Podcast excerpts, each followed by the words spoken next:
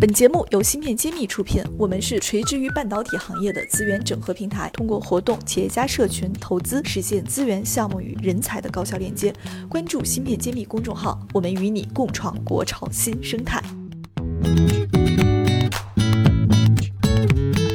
欢迎收听芯片揭秘，我是主播幻石。本期节目，我们邀请到了中国半导体行业协会封测峰会秘书长许冬梅女士，宏准达科技的总经理夏宇先生，宏泰科技联合创始人毛国良先生，来自裕度半导体负责战略市场的吴凯先生，以及盛宇投资合伙人赵增成先生。这么多朋友，我们一起来聊聊半导体测试测量行业发展的一些新的思考。下面大家一起来收听吧。其实我在和很多人做交流的时候，有些人就跟我讲说，他学历也不是特别高，然后毕业也不是特别名校，先到我们公司测试部门去看看吧。我不知道你们在行业内有没有听过这个，如果没听到，那全部属于我的信息来源不够全面哈。所以我想问问，是不是我们这个测试测量行业是最好招人的，或者说只要说是工科背景就能加入？那关于这种观点或者这种论调，你们认同吗？然后我也想问问。咱们这个行业现在的人才培养的状况是怎么样的？要不先从夏总开始哈。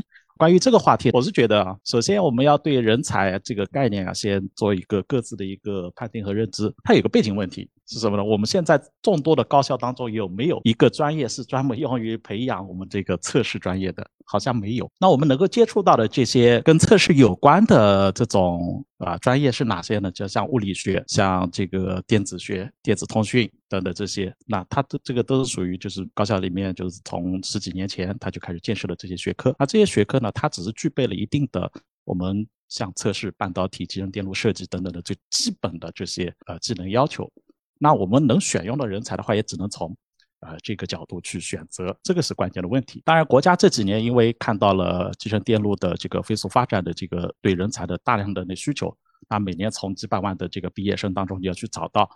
呃，这些工科人才还是相对容易的。但是呢。这几年呢，也在专门的培养，比如说我们现在有在南京、有在上海等等的高校，都有在开设专门的这个集成电路的的设计的班，或者是半导体材料有关的这些专业的这些班。那么将来呢，我想就是从选择人才上面呢，也更有针对性。另外呢，从测试的角度来说，其实人才呢是每一个公司最关键的这个财富，设备这些呢每年都会在升级、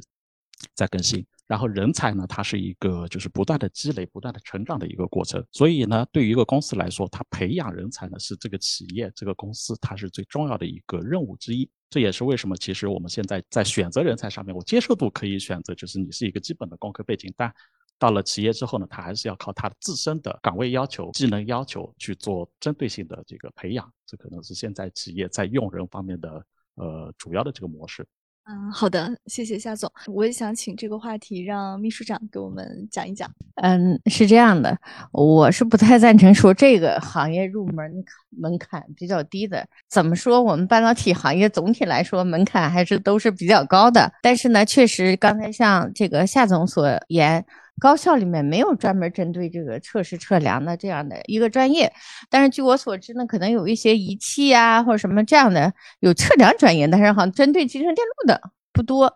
呃，但是呢，现在因为国家这个特别重视集成电路嘛，那我们各各个学校都开设了集成电路学院、微电子学院，有一些学院呢，它是有这个工艺呀，还有这个。呃，封测呀，或者什么，它这些方面方方面面都会涉及得到。然后，据我们这个中国集成电路白皮书、人才白皮书上面那个发布哈，呃，现在我们行业从业人员，我记得是五十二万人。然后，我们的人才需求量呢？是七十五万，我记得，反正是差二三十万。那这里头就包括我们不仅工艺的人才，我们设计的人才，那么我们设备呀、材料这些人才都涉及到。但是，哦，这跟我几年前看到的，当两年前吧看到的，我们人才缺口是四十几万、四十五万，已经有很大的改善了。我相信，就是呃，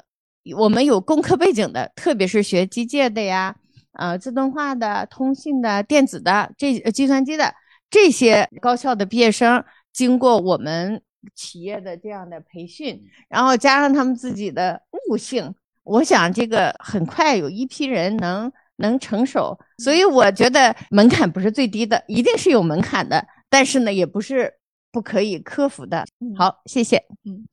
好，谢谢秘书长。就是您的意思，就是说入门虽然要求上是相对宽泛的，但是他得自己爱学习，还得悟得出来。毛总呢？你们公司招人是咋招的？这这方面这个人才对你们来说门槛好不好实现？嗯，就是刚才徐秘书长提到一点啊，就是确实整个行业非常缺人。就是二三十万人，这个缺口是非常大。我们以前我们也去做学校高校做巡回，呃，那个招人，然后当时要再统计一个数据，就是说每个学校每年的产出就这么点人，全国这些稍微一线或二线的学校加起来产出这么点人，二三十万人要填满，你说不定花个十几年时间。说十几年以后整个人才状况是怎么样，远水解不了近渴嘛啊。那个我们现在招人，其实我觉得刚才那个话题呢有它的道理，但事实上也不尽全对哈。就从一个角度来讲，为什么造成我们现在这个状况？就是说，所谓的有个工科背景的人就可以来干测试，这就不单单干测试了。整个半导体行业各个产业链都面临这个问题，因为缺人，所以有个前提条件就是太缺人了，导致说现在逮到一个我就会拿过来先用。哎，说老实话，确实面临这样一个困境啊。对于企业来讲，确实很无奈。我们非常希望就高校能够有更高的效率，产出更多能够适用于半导体行业相关各个产业链的这个人才。但说老实话，这个确实很紧缺。换句话来讲。如果说你想真正的招到一个能够很容易很快上手的人，非常难。这第一个。第二的话就是说，在行业里面现在能储备的人才，能够去承担比较重要的任务，或者能够去产产生比较大价值的这个人，更是非常的缺稀缺。所以对我们来讲，烦恼认为说，在这个在不单单是测试啊，各个产业链的人现在都是非常难招人，确实非常难招人。从我们自己的统计数据上来看，第一个呢就是说，我们基本上像去年一年。除了高校的巡回招以外，我们可能大部分精力放在是猎头上。我们光猎头上的费用就花掉一百多万啊，所以呢，整个的招人难度其实还是很大。第二的话是在高校这边招人，我们面临一个非常大的竞争压力。其实我们的竞争压力不单单来自于行业内部，现在主要来自于哪里呢？比方说，第一个是汽车，呃，汽车行业现在对这个整个半导体行业的抢人效应非常大。然后第二的话就是其他的这种各方面的下游产业。因为整个半导体应该说今年末嘛啊，整个今年一年都非常火，所以整个产业链实际上都是处于非常求大于供的一个状态。所以我们整个今年一年事实上是经历了比较大的这样一个困局吧，就是说能够解决这个人才的问题。所以我们整个团队的这个建立过程啊，事实上。呃，在这一块也会构成我们非常大的一个门槛。从测试的这个角度来讲，我们认为是这样，就是说，其实测试分成很多块。在我们角度来讲啊，就是说，大家也知道，就是模拟的、分离器件的、模拟的、数字的、memory 的，越往越往高上走，越往高端走的这个人才会越少，整个生成金字塔型的。所以你往可能分离器件或者模拟的，可能你相对连进去的门槛会低一点。但是它整个要成熟的周期会非常长，因为测试看起来说我们只是可能搭了这么一点点电路，然后完成一程序的过程，但它背背后的背景知识涉及到非常多，它涉及到跟设计要去对接，对吧？它跟封测要去对接，它跟 fab 要去对接，因为各方面因素都会影响到最后你的测试的良率，综合性会要求很高，所以整个人才培养的曲线其实还是非常的陡啊。第二的话，你到了高端的时候又会面临很多的问题，第一个呢是你的设计公司，其实在国内来讲，真正高端设计公司就这么多。那你在这个里面，你能够有机会去使用到这样的高端设备，然后去尽量的去更多的这种测试方案开发的经验。首先，这个面临这个整个的门槛，它就会比较高，进入的领域会比较窄，对吧？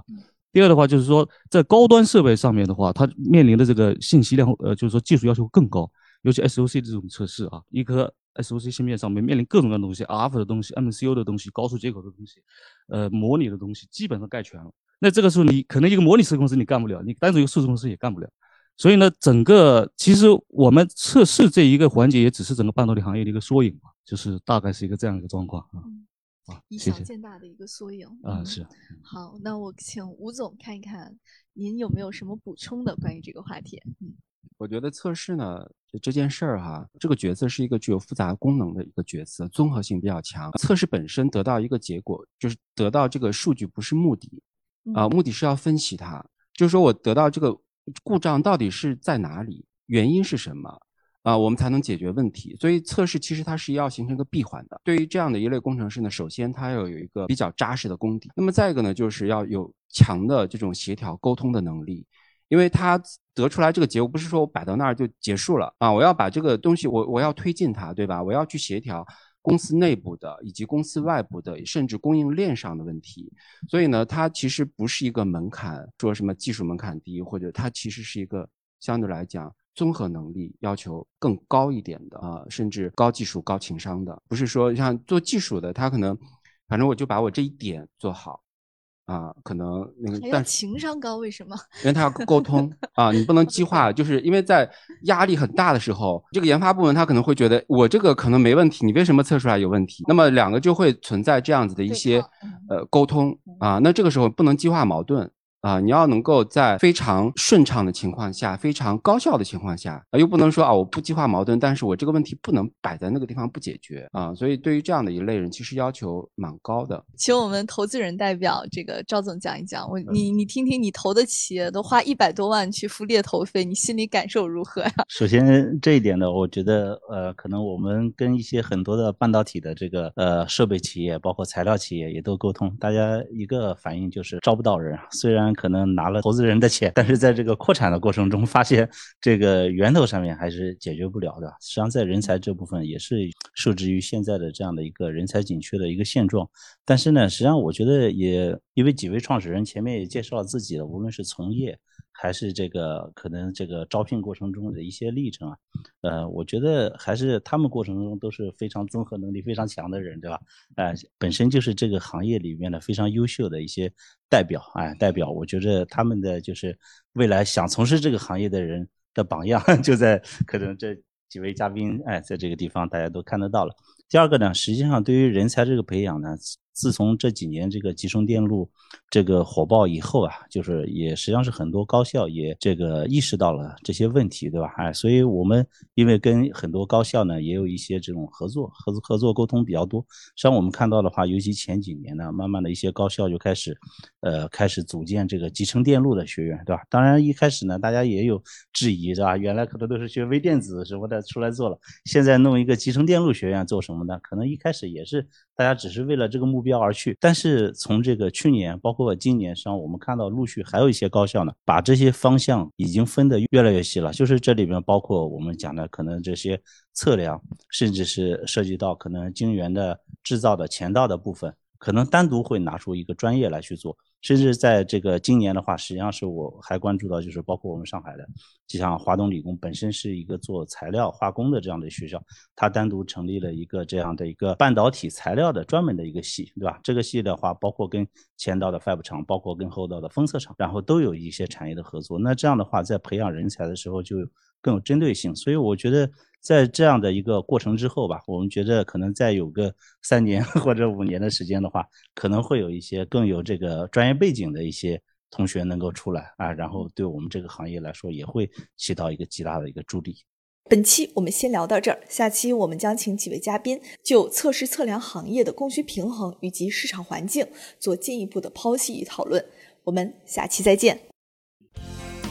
芯片揭秘，汇聚精英智慧，打造 IC 人专属发声平台，传播专业知识，科普芯片魅力，剖析产业热点，揭秘行业发展趋势。我是主播幻石，我是主讲人谢志峰，欢迎大家关注芯片揭秘。